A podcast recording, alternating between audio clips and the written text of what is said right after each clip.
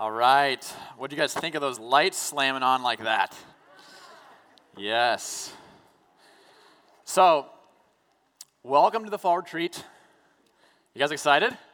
Yeah, I am. I'm excited. This brings back a ton of memories, guys. We had in Ames a fall retreat that was at a camp very much like this, uh, and I get like, like my heart literally just starts to like get adrenaline, starts to like pump into it when I like come into camps like this, just because I remember like being a freshman, being a sophomore, being a junior, being a senior, and coming into a camp like this, sitting in whatever this is, a gym, I don't, you know, whatever this is, sitting in a room like this, like worshiping, hearing the Bible open, and having my life changed profoundly. Um, every single fall retreat I went on, I can look back to those weekends and say that God changed my life immensely in a really short amount of time. So I've been praying this week that God would do that for you guys. So uh, Drake introduced me a little bit, um, but I want to throw a picture of my family up here again. Um, is it over here? Yeah. Okay. So this is this is uh, my wife Steffi, my son Silas, um, and what's interesting about our family is so you guys know Jordan Adams, yeah, yeah. You guys know Jordan. Okay. Me and Jordan, great friends. Okay. Um, I, Drake was like off in Iowa City before I got there, before me and Drake hung out. And so me and Jordan were like really close friends, and we worked on staff in Ames together at, at Salt Company in Ames. And we kind of we got married like similar time, and we kind of had this idea that eventually like one of us would get pregnant, and then as soon as the other one did, then the other person would. And so kind of without communicating to each other, we're like super close friends. We're always talking about this, who's gonna get pregnant first. We're just kind of talking about it, and we'll see. We're taking our time. We both get pregnant essentially at the exact same time, okay? And so we're like texting each other, like, dude, we're pregnant. And he's texting me, like, dude, so are we. And I'm like, what the heck? What are the odds of that, okay? And our due dates are like really close to each other. And we're like, how crazy would it be if our kids were born on the same day? And so me and Jordan, like, we're like super close friends. So we're texting each other, like, okay, how's it going? Like, how's me doing? And he's like, yeah, like doing well. And I'm like, man, I don't know. Steph's like ready to have this kid out. So we're like texting each other, figuring out as it gets closer to the day. And at 3 a.m.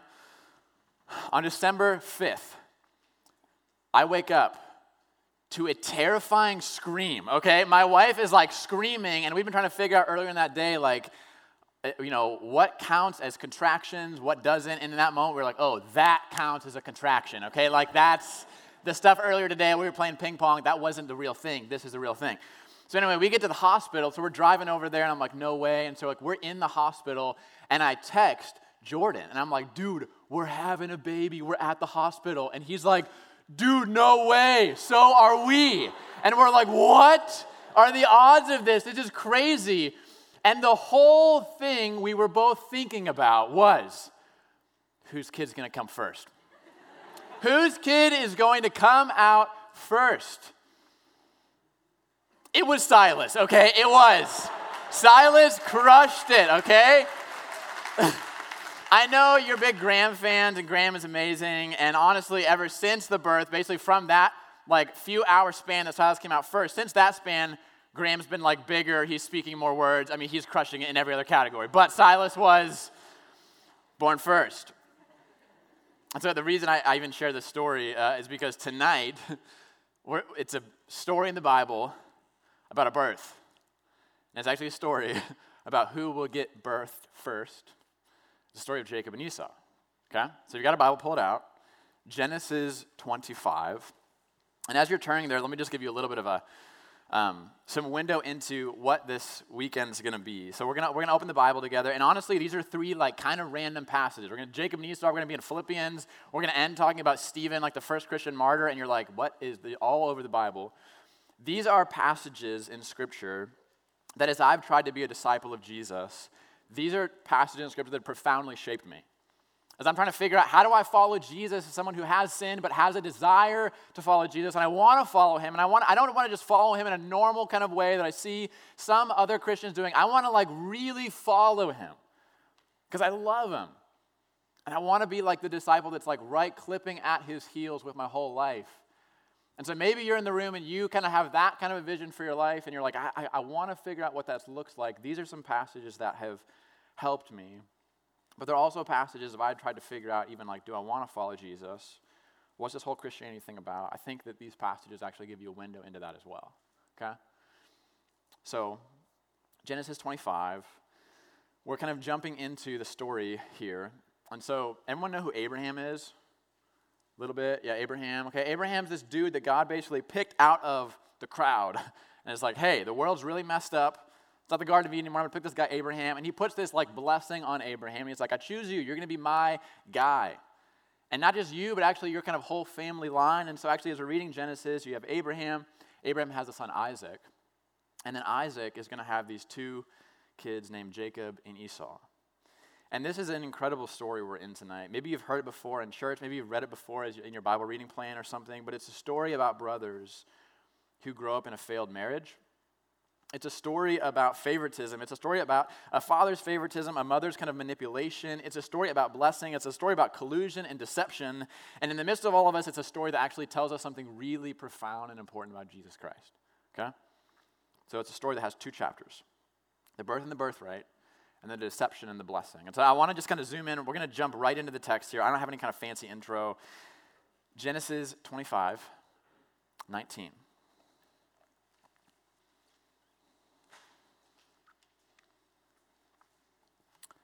So, this is the first kind of chapter of the story the birth and the birthright. These are the generations of Isaac, Abraham's son.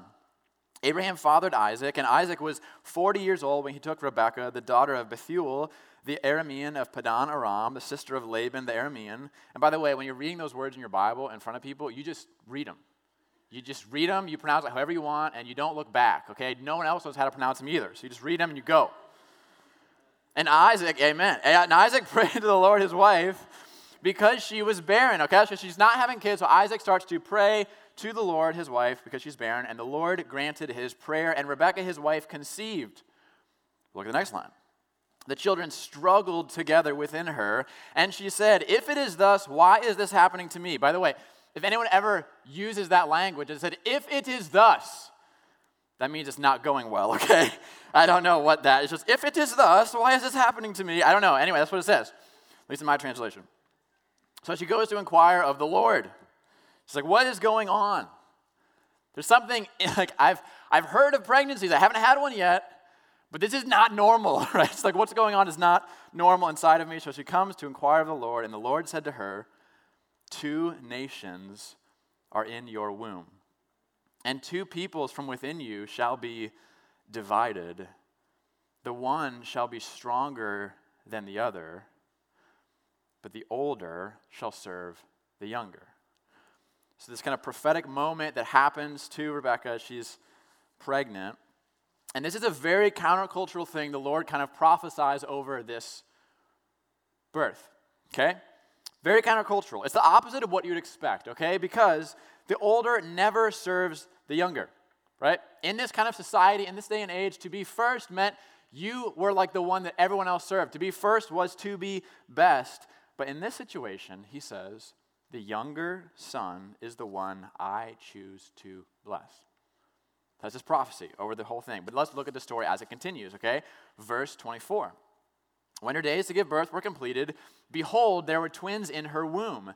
The first came out red, all of his body like a hairy cloak. So they called his name Esau. Let's read that again. That's very weird. The first came out red, all of his body like a hairy cloak. So they called his name Esau. It doesn't get any less weird. Um, verse 26 After his brother came out with his hand holding Esau's heel, so his name was called Jacob, which literally means heel grabber or deceiver, okay? Isaac was 60 years old when she bore them. Okay, so we're going to look at this weird birth story in a second, but I want you to just notice one thing here. How old is Isaac when he prays to the Lord for his barren wife to get pregnant? How old is he? Originally, 40. How old is he when God answers his prayer? 60. Okay, this isn't the point of the story, this isn't the point of the sermon, it's just a side, it's like a side panel, okay? Some of you have been praying for things, and it feels like God has said no. And some of you have friends who you're like, I want this person to come to know Jesus, even friends from high school, whatever. And you're like, I've been praying for this person for like weeks, months, maybe even like a year. And you have this tendency to think if God has not answered yes, it means he's saying no. And I would just say, actually, maybe what's happening in your prayer life is God is actually training you to learn dependence on him and to actually learn endurance in your prayers. Because this just literally says Isaac prayed, God answered his prayer. But then the actual reality of history is that 20 years it took. So, just really quickly, what I want to say is if you have something that's on your heart that you care about and you are praying about, don't stop. Don't stop. Never stop praying that prayer. Keep praying, keep banging on the door of heaven like Jesus tells you, because if you bang long enough, he might actually just say, Yes, yes, yes, I will. So 20 years. I just want you to notice that, because that stunned me. I was like, I've never prayed for anything that long. I give up in like two weeks. I'm like, God, do this. Two weeks later, I'm like, all right, I'll move on, right? Don't do that. Keep praying. So, this story, I want you to picture this, okay? There's these two nations within her. And it says that these two, kind of these two nations that are within her, Jacob and Esau, it, it, says that they struggled within her. And like this is actually like a weird thing to translate because the Hebrew is actually this idea of like they like smashed themselves together. And it's this Hebrew word for like literally breaking of skulls or like the smashing of reeds. So it's like this super intense, you're like, what is going on here? And so like she's literally in this like tremendous physical pain because like the kids that are inside of her are literally like fighting like they are fighting inside of her, and the fight they are having is a battle to be first. Who will be the first out? Who will be the best? Who will be the child? So there's this fight even in the womb. Who will be first? Who will be best? And then this scene is really disturbing. So, right, it's like chaotic. Uh, there's a struggle, like smashing of skulls. It's crazy. And you picture this birth scene, and it's like really kind of weird and graphic, right? And it's like there's this birth scene, and like this, this huge struggle, and like all of a sudden, like you're like, who's gonna come out first? And then there's this, this like, blah, like this red, hairy Chewbacca creature that comes out, and you're like, and it's like just really weird. And so they're like, this hairy creature that's red is coming out of the womb. And like, I don't know, I pictured the Bible stories in my head, and so it just, they're like trying to get this kid out. Like, literally, they're trying to pull him out of the womb, and he won't come out because the other kid is grabbing onto him, like, won't let him go. And so, like, this other kid in the womb is literally trying to pull him back in so that he can be first. That's crazy. That's what literally what is happening. And so they literally pull this red Chewbacca character like out, and then Jacob literally comes back and he's like, no! Like he comes out of the womb second. That's crazy. Can we just, can we just admit that is a crazy, crazy story?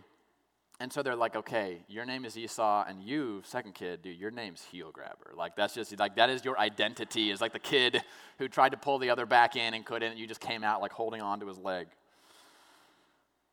It's a super disturbing scene. Okay? But I want you to just like feel like the, the weight of that. That even from the womb, there is this anger, there's jealousy, there's wrestling. There's this fight to be first. And, and this is where the story gets really sad. Look what it says in verse 27. The Bible sometimes just moves really quick in the story, and sometimes we can just move quickly past these words, but I want, I want to help you just learn how to like sit in some of these sentences, right? This is what it says, one verse later. When the boys grew up, Esau was a skillful hunter, a man of the field, while Jacob was a quiet man dwelling in tents. Isaac loved Esau because he ate of his game, but Rebekah loved Jacob. So, this story, right from the very beginning, is trying to paint this picture. It's saying from the womb, there's this desperate fight to be first, and Jacob loses. He is second. And not only does he take second place in his family, he takes second place in his father's heart. It just literally tells you Isaac loved Esau. Let's look at the next verse 29. Once, when Jacob was cooking stew, Esau came in from the field and he was exhausted. And so Esau said to Jacob, Let me eat some of that red stew, for I am exhausted. Therefore, his name was called Edom. Now, there's also some weird stuff happening in this text because when it literally says, like, give me some of that red stew, like the Hebrew literally repeats it twice. It's weird. Like, he's like delirious from hunger. And so he comes up and he's like, Give me some of that red stuff. That red stuff. He like repeats it twice, okay? It's super funny. And so it literally says, therefore his name was called Edom, which means red. Okay, so this guy comes out hairy and red, and then eventually he has this moment where he's like, Give me some of that red stuff, that red stuff. And they're like, Dude, you're, we're calling you Big Red from now on. Okay, like that's just your name. Like you now are red. Look what Jacob says. The very next, the very next verse happens so quickly. Jacob said, Sell me your birthright now. Sell me your birthright. This isn't an accident, right? Jacob's actually been calculating this moment. He lost the battle at birth, but he was going to win the battle today. And so you have to picture Jacob, right? Like he's literally on the edge of the wilderness, conveniently just like, oh, I'm making this stew here, you know, calculating. He's like, You want this food? Are you really hungry? Are you famished? Are you kind of on the verge of death? Well, you can have it, but just sell me your birthright. Now, what is a birthright, right? Because we're like, birthright, what does that mean? Does it mean like, you know, you don't get all the hand me down clothes that I did? Like, what does that mean, right? And so, what a birthright means is that whoever came out of the womb first meant a ton in this culture. It meant like honor in society, it meant status in the family, but even more than that, it meant inheritance. And so, the firstborn meant a lot when it comes to do with inheritance because the firstborn son would get a double portion of whatever inheritance the family would get.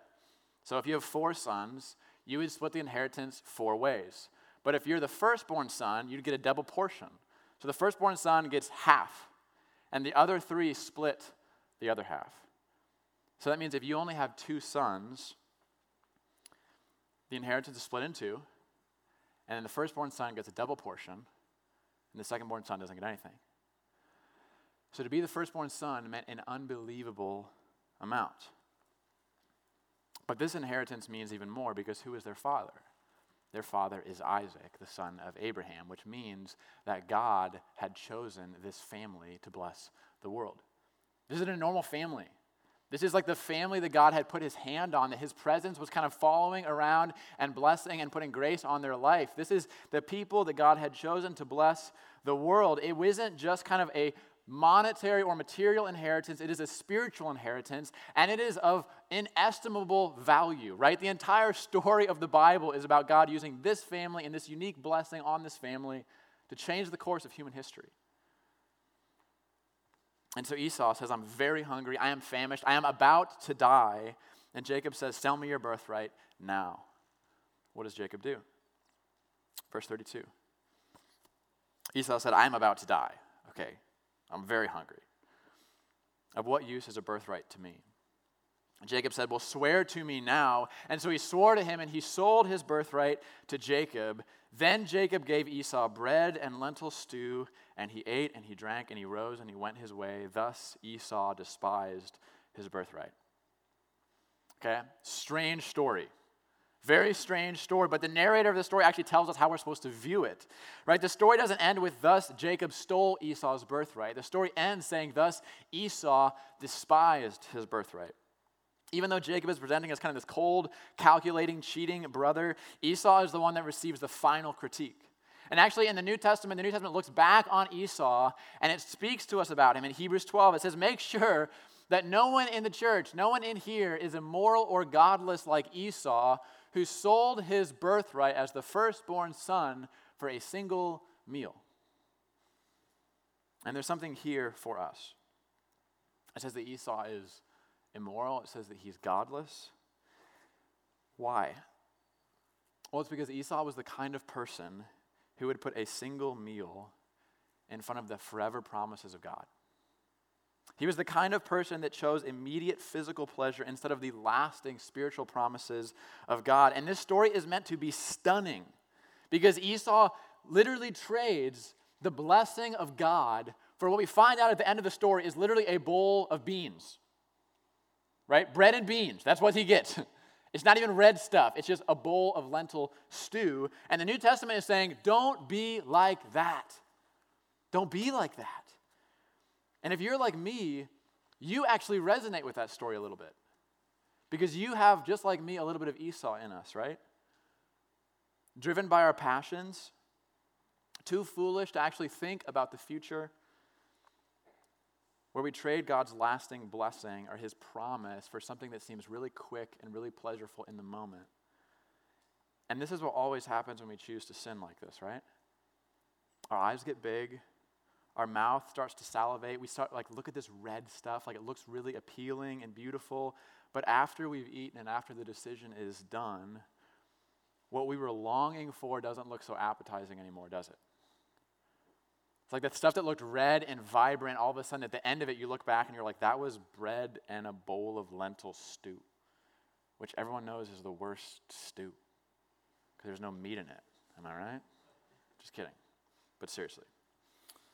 But seriously, lentil stew is horrible. It's meant to speak to us about that. And it's literally saying, hey, you Christian, you have a Father in heaven who is like putting promises in front of you, not just for 10 years, but actually for your forever future. And there are going to be moments in your life where you are going to see something that seems really appealing and beautiful and red and vibrant in the moment, but just the trade you have to make is I take this or I take the promises of God. I believe that this bowl of beans is the thing I want, or I believe in the forever promises of God and I choose to live that way. And Esau's story is actually meant for us to say, don't live like that. But there's way more to the story, okay? This is the second chapter the deception, and the blessing, because the story of these two brothers continues. And so Isaac lives his life, okay? This is the father. And at this point in the story, he is old and he's blind and he's literally on his deathbed. And what's true about Isaac is Isaac is actually a pretty messed up dad. He's a pretty messed up person, but because God had chosen him, the blessing of God was on his life. And at the end of Isaac's life, he had one job to do, and it was actually to take kind of the blessing of God, the spoken blessing of God over him, and he was supposed to transfer it to his sons so they would kind of continue this lineage of the spoken blessing of God. But look what he does, chapter 27. When Isaac was old,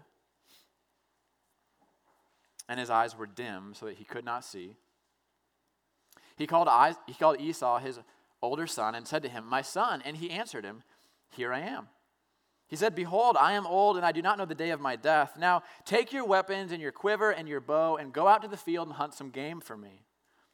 And prepare for me delicious food, such as I love, and bring it to me so I may eat, and that my soul may bless you before I die. Now, what is going on here is actually really interesting because a normal blessing, what would happen is you would gather the whole family.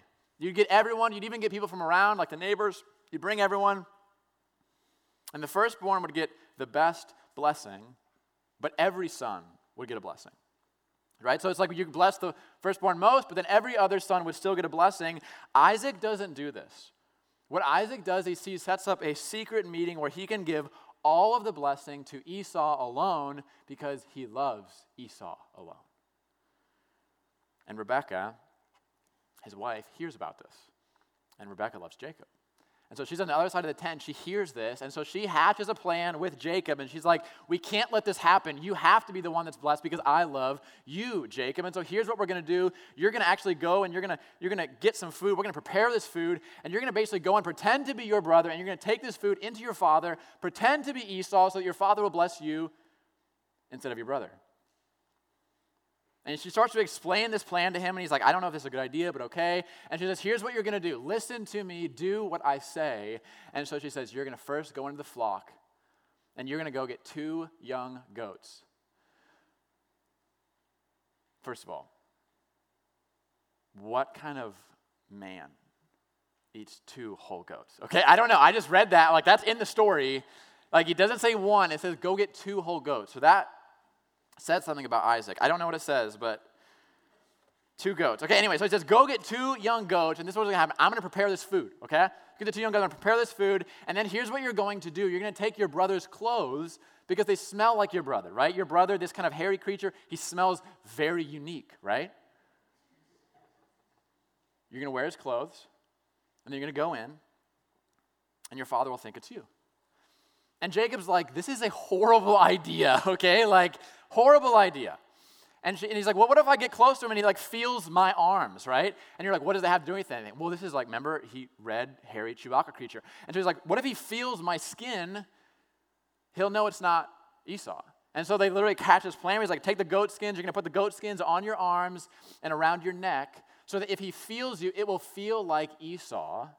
And you thought I was joking about the Chewbacca thing. No, that's he literally feels like a goat. Okay, that's like he really does. And so Jacob's like, I don't know if this will work. And his mother's like, Yeah, it might not. And maybe you'll get a curse, but if you do, the curse will be on me. I'm just telling you, you have to do this. This is the only way. And so Jacob goes along with this plan, and he takes this food and he takes this goat skin. So like, you have to picture him, right? Like he's covered in his brother's clothes that are way too big for him because his brother's big and strong. He's not. He's got goats like hanging off his skin, like kind of wrapped around his arms and his neck, and he just walks into the tent of his father, probably shaking with this food to bring to him as he's pretending to be his brother. And this is how the story continues 27, verse 18. So he went into his father and he said, My father. And he said, Here I am. Who are you, my son? And Jacob said to his father, I am Esau, your firstborn. I have done as you told me. Now sit up and eat of my game, that your soul may bless me. But Isaac said to his son, How is it that you found it so quickly? Normally it takes a long time, and you're back so soon. Well, he answered him, Because the Lord your God granted me success. And then Isaac said to Jacob, Please come near me that I may feel you, my son, to know whether you are really my son Esau or not. So Jacob went near to his father Isaac, who felt him, and he said, The voice is, is Jacob's voice, but the hands are the hands of Esau. And he did not recognize him because his hands were hairy like his brother Esau's hands. So he blessed him. And he said one last time, Are you really my son Esau?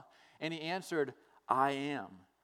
And then he said, Bring it near to me that I may eat of my son's game and I may bless you. So he brought it near to him and he ate, and he brought him wine and he drank. And then his father Isaac said to him, Come near and kiss me, my son. So he came near and he kissed him. And Isaac smelled the smell of his garments and blessed him and said, Ah, oh, see, the smell of my son is the smell of a field that has been blessed by the Lord. May God give you the dew of heaven and of the fatness of the earth and plenty of grain and wine. Let people serve you and let nations bow down to you. Be Lord over your brothers, and may your mother's sons bow down to you. Cursed be everyone who curses you, and blessed be everyone who blesses you. And as soon as Isaac had finished blessing Jacob, when Jacob had scarcely gone out from the presence of Isaac, his father, Esau, his brother, came in from hunting. And so Esau prepares this meal, and he comes into his father, just like Jacob had done. And his father's like, Who, who are you? What is going on? And he's like, Well, I'm Esau. I'm your firstborn. And Isaac starts to put the pieces together because this voice actually sounds like Esau's voice. And he's like, I just gave the blessing to your brother, not you. And Esau is furious and he starts to plead with his father and he's just saying okay well okay but, but like can you give me anything? Like he's a deceiver. We knew that from the beginning. His name even means deceiver. Is there anything you can give to me? And isaac is saying no you don't understand esau. I was trying to give you everything. I kept everything from him so i could give it all to you. There's nothing left to give you. I was trying to give everything to you. And now i can't give you anything. There's nothing left. And so verse 41 this is how the story of these two brothers ends at least in these chapters of the Bible, it says, Now Esau hated Jacob because of the blessing which with his father had blessed him. And Esau said to himself, The days of mourning my father are approaching, and then I will kill my brother Jacob. Okay. This is a profoundly broken family right? Isaac tries to cheat the system so that only Esau is blessed, and Rebecca tries to cheat the system so that only Jacob is blessed, and Jacob lies and deceives and cheats like his blind father on his deathbed, but then Esau plans to seek revenge by, by promising to kill his brother. And part of what we see in this story is that your sin never actually just affects you, but it affects everyone around you. Like the decisions that you make don't just affect your life, but they can actually affect the trajectory of your family for generations. And if you actually kind of followed in the Bible up to this point, if you like know the story, like you know that Abraham, like years ago, he wouldn't fight for the dignity of his wife, and instead he prioritizes his comfort over her safety. And so decades later, Isaac walks in his footsteps and does the exact same thing to his wife, Rebecca. Just sin. And division is born, and unity is destroyed, and husband and wife are not a team anymore. And then twins are born, and they both put all of their hope in one of the sons. Both children are loved and adored by one parent and despised by the other. And Jacob learns deceit and manipulation from his mom, and Esau learns this kind of like appetite and lust for anything from his father. And years go by, and deceit and bitterness and resentment grow, and eventually one brother decides that he's going to kill the other. This generational sin, right? From a grandfather to a father to a mother to children. Isaac, Rebecca, Jacob, Esau, there's no innocent party, okay? And like honestly, you could spend like a whole weekend just looking at this family because it's really jacked up. But I just want you to see one person. Jacob. He's kind of who the whole rest of this story of the Bible is going to like continue to talk about his story. And I want you to just think about him for a moment. Because Jacob was struggling for blessing from before he was even born. Or like before he's even out of the womb, like he's struggling for blessing. And he came out second. Right? His bigger, stronger brother got there first. And from that moment on in Jacob's story, Jacob would never be good enough. Right? He wasn't a good hunter like his brother. He couldn't cook like his brother. He wasn't strong like his brother. And his father didn't love him like his brother. Jacob wants blessing more than anything. Jacob wants words of affirmation from his father more than anything. And when he can't get it naturally, he lives up to his name deceiver. All right, he manipulates the impulsive, foolish character of his older brother. And eventually, at the end of his story, he will manipulate the impulsive, blind appetite of his father. And I want you to just picture that scene, right? Because like, put yourself in Jacob's shoes for a second, right? Because you are in front of your blind father and you are literally dressed up in your brother's clothes. And he's asking you this question. He's saying, Who are you? And you're responding, I am Esau. I'm your firstborn son. Are you really my son, Esau? He says, I am. And Isaac eats the food, he drinks the wine, he pulls his son in for a kiss, and he smells his son, and he actually pronounces a blessing on him. And he, he's saying, Oh, this is my son. Like, this is my son. It's a smell of a field blessed by the Lord. It's like he's saying, I love you, I bless you. You are unique, you are special. I am proud of you, and you will go on to do great things. Jacob, in this moment, he's finally hearing the words he has wanted to hear for his entire life. But the words ring hollow. Because Jacob isn't hearing these words from his father as he looks into his eyes. He's hearing these words from a blind man who thinks he's someone else. I mean, how ridiculous is this scene? Like he's literally manipulating an old blind man by wearing clothes that are too big for him, and he literally has goat skin on his skin, uh, his arms and his neck. Like it's one of the most ridiculous scenes in the Bible. Like this man is literally wearing a goat, trying to convince his dad he's his brother so that his father would finally pronounce a blessing on him. It's a ridiculous story. It's crazy. But the more I think about this story, the less ridiculous I think it is. Do you ever feel like that? Like Jacob in the story, do you ever feel like that? And I don't mean like, do you ever like dress up in a goat costume? Like maybe you do, I don't know. That's, don't tell anyone that if you do. Um, I don't mean that. What I mean is, do you ever spend your time pretending to be someone you're not? Do you ever do that? Like you spend your time pretending to be someone you're not because you think that maybe if you can pull this off, you might actually hear the words you want to hear. Jacob wants to be blessed. He wants to be approved of, loved, and praised. But Jacob isn't strong. He isn't first, and he isn't best. And so Jacob does what we all do in this situation, and he begins to deceive. He begins to pretend. And what he does is he tries to turn himself into the kind of person he thinks will get the blessing. Do you ever wear a disguise like that?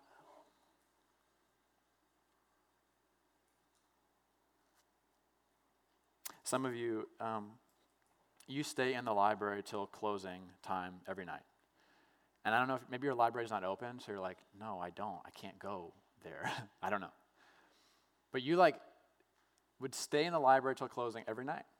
Like you're the very first person on the Zoom call, you're the very last person off, right? Like you are like really intense about school. And it's not because you just love your major and you love studying, but you think that if you can get this job, then your mom or your dad will finally be proud of you. Then they will finally bless and affirm you like you want. And so you pretend to be an engineer, you pretend to be a microbiologist, you pretend to be a doctor so that you could finally hear the words you've actually wanted to hear your whole life. And some of you, you do this with your image. You do this with your body, you do this with the clothes you wear, you do this with your TikTok or Instagram account, and you try to like become the kind of person you think will get likes and the kind of person will get this kind of spoken blessing over your life of people of the opposite sex or that one person you just really want to value and affirm and speak blessing over your life.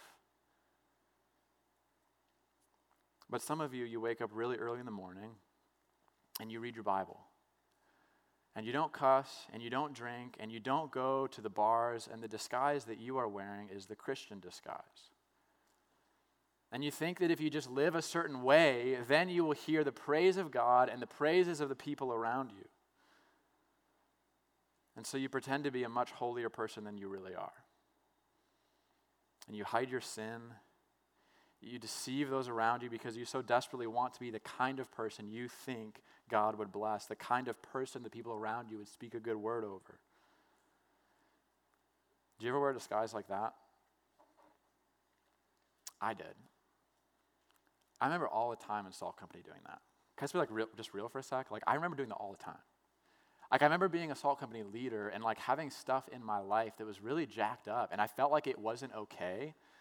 And so I remember like walking into connection group or walking into a retreat like this and putting on this like disguise and saying like this is who I am. And it's like put together Christian David who prays really well and doesn't have all this sin in his life. My guess is that some of you like that's your story. And you're actually doing that this weekend. And you've been doing that at Salt Company. Do you ever wear disguise like this? I think it's I think it's possible that the irony of Jacob's life is actually the same irony of our life. And I want you to just picture this with me, okay? Because Jacob, he swindles his brother out of his birthright. He deceives his father into giving him a blessing, and he cheats and he steals and he pretends, and he literally spends all of his life fighting to get a blessing. And eventually, actually, later in the story, if you keep reading in Genesis, Jacob will actually wrestle with God. Like later in the story, at night, he will meet God. And the same wrestle that Jacob has had with the entire world and all the kind of systems that be, he's going to have that same wrestle with God. And he's going to literally hold on to God and he's going to say, I will not let you go unless you bless me. You have to bless me. I won't let you go unless you bless me. And it's like in this moment, like it's like the story is like helping us see not just like Jacob's story, but our story. That it's like all of the struggle that we have in the world to try to be best, to try to be first, to try to like you know ascend that ladder in your classes, whatever it is, you're trying to find some avenue to get the blessing. It's like this story is saying the thing you really want is that you would be able to hear your Creator, see you, and know you, and say, "You are good." I love you. I value you. I like you. I'm proud of you. And in this moment, at the end of Jacob's story, he's wrestling with God. The same wrestle he's had his entire life. He's wrestling with God and saying, I won't let you go unless you bless me. And the irony of this moment and the irony of Jacob's life is he cheated and he deceived and he struggled with everyone around him in order to be blessed. He spent his entire life doing that.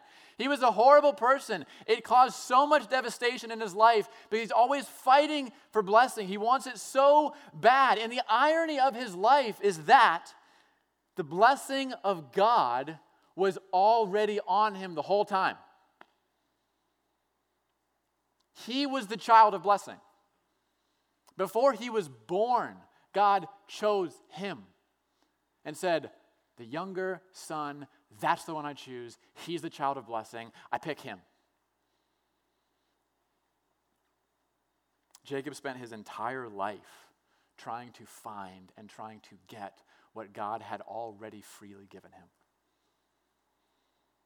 And I think a lot of us are like this. We are running throughout the world, we're pretending, cheating, struggling to get a blessing when there's actually another older brother that's already shared his blessing with us.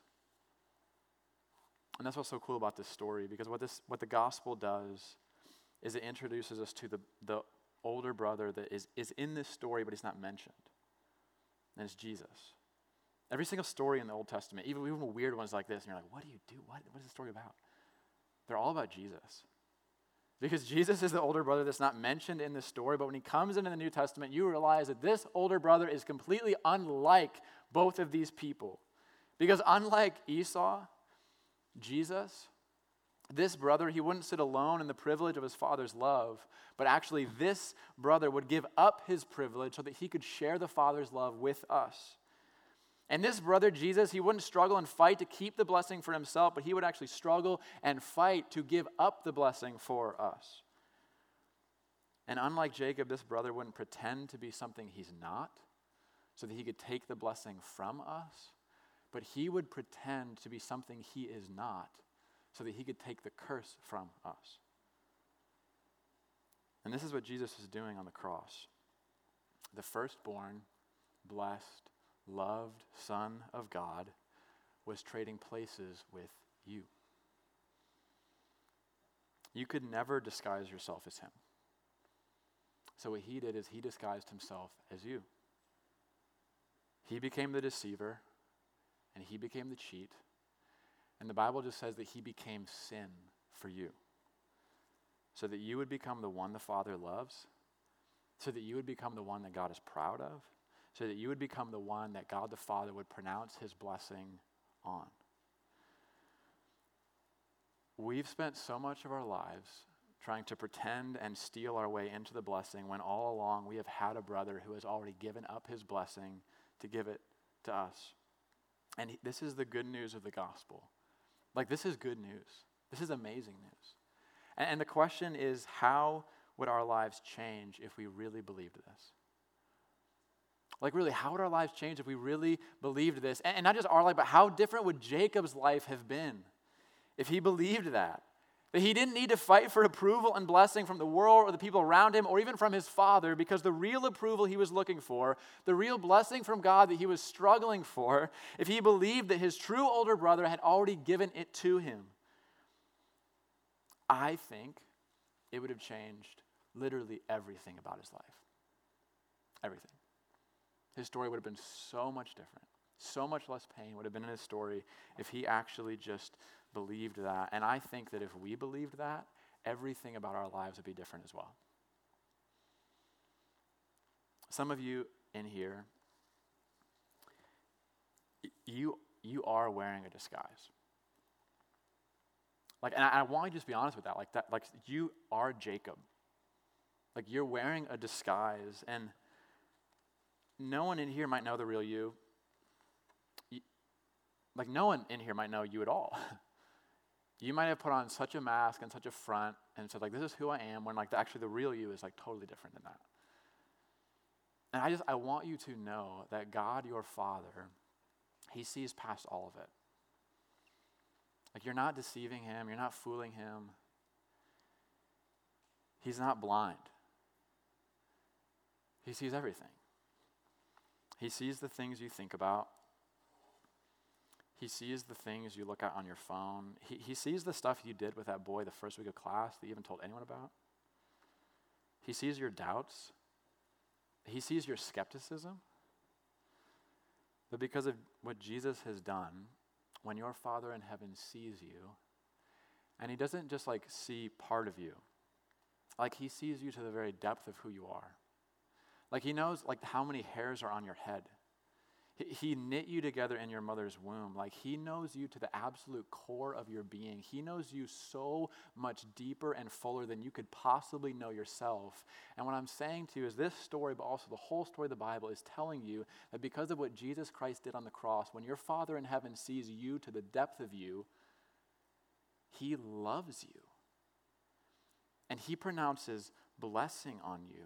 You are the son he loves. You are the daughter he loves. There is unbelievable freedom in this. Like, unbelievable freedom in this. Because if you don't believe this and you don't get this, your life will be like Jacob's. You are going to be on this hamster wheel of performance and identity, and you are going to try so hard to become the kind of person that gets a blessing from this world or that guy or that girl or that professor or your parents, and it will be exhausting to you. This is an invitation to live a different kind of life where you don't go out and try to earn something, but you actually just believe that Jesus Christ has done it for you. Like we said earlier, that you actually believe in your heart it's actually finished. And you don't have to earn it. Ephesians says that actually every single blessing in the spiritual realm is yours in Christ. Every single one.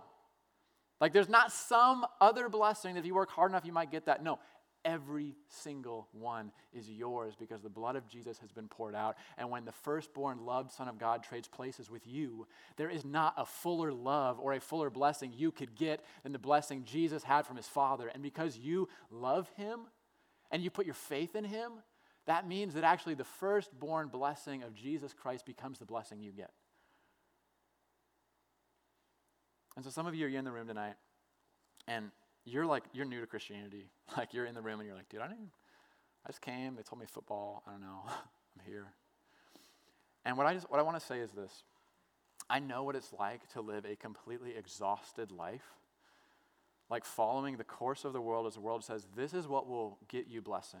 This is what will get you value. This is what will help you become the kind of person that we will stamp approval over in this world. And I just want to say, I know how exhausting that is. And I'm telling you, Jesus Christ is offering you a way out of that. He's saying you don't have to live that life, you don't have to play that game. You can try your entire life to get that, and maybe you will get that in the world, but the whole story of the Bible is saying the thing you really want, like the thing in the core of you, the depth of you, the thing you're longing for and looking for, is actually for your Creator to see you and to pronounce a blessing over you.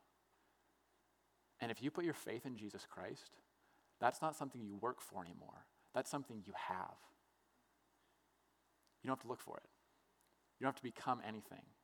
All you have to do is put your faith in Jesus, and that becomes your reality. But some of you, you're in the room, and some of you, you know this. Right? And even as you like hear me talking, you're like, okay, this is cool. This is like a good in- intro talk for some people. But I, I know this is true because I believe in Jesus and I've received the gospel. If you know that this is true, then why are you living like it's not? Like, if you believe this and you know it's true, then why are you exhausted all the time trying to become somebody and become something? Why is one of like the main phrases you use about your life is I'm really busy. Because we're busy trying to become something. We're busy trying to get something. We're busy trying to do something and become something. And listen, the goal of following Jesus is not just to agree with the gospel and say, I agree. His identity, I take that. I believe in the gospel truths. The goal of being a disciple of Jesus is not to just agree with truths about Jesus. The goal of being a disciple of Jesus is to actually learn how to believe this in such a way that you actually live it out in your life. And so some of you in the room, you might be like, I, I intellectually agree with this. My question for you is not, do you believe in it intellectually? My question is, what would change in your life if you actually started living like this was true? And you don't have to get a blessing because Jesus has already given you his. I think it would change everything about your life. Let's pray.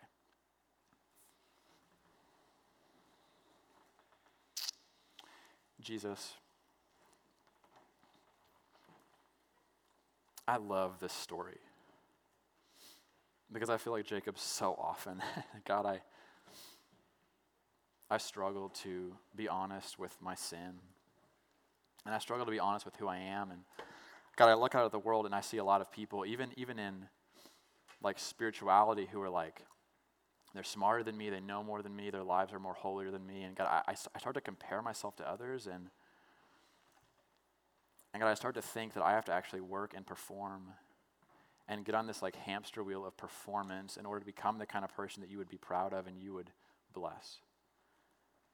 And Jesus, we're all in this room, and that's actually all of our story. We all feel that tendency, God, because we actually want blessing. We want your words of life to be spoken over us. And so, Jesus, I just pray right now that as we sit in this room, as we even start this retreat, God, I pray that all of us would hear through your Spirit you pronouncing a blessing on us.